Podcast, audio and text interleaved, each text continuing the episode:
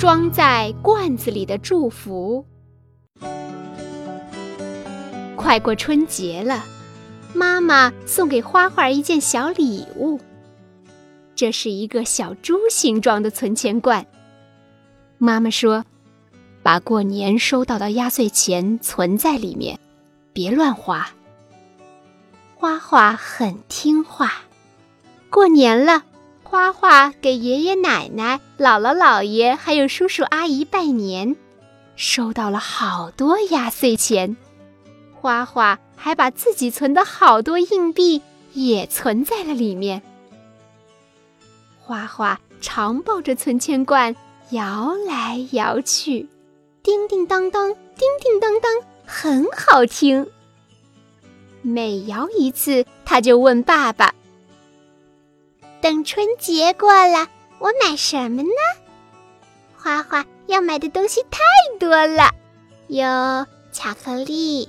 有蛋糕，有滑板车，还有花裙子，嘿，太多太多了。春节过完了，花花听见爸爸妈妈在商量要给姥姥过生日，送什么生日礼物呢？那天晚上，花花又抱起了他的存钱罐，摇起来，叮叮当当，叮叮当当，听着那好听的声音，他忽然想起来。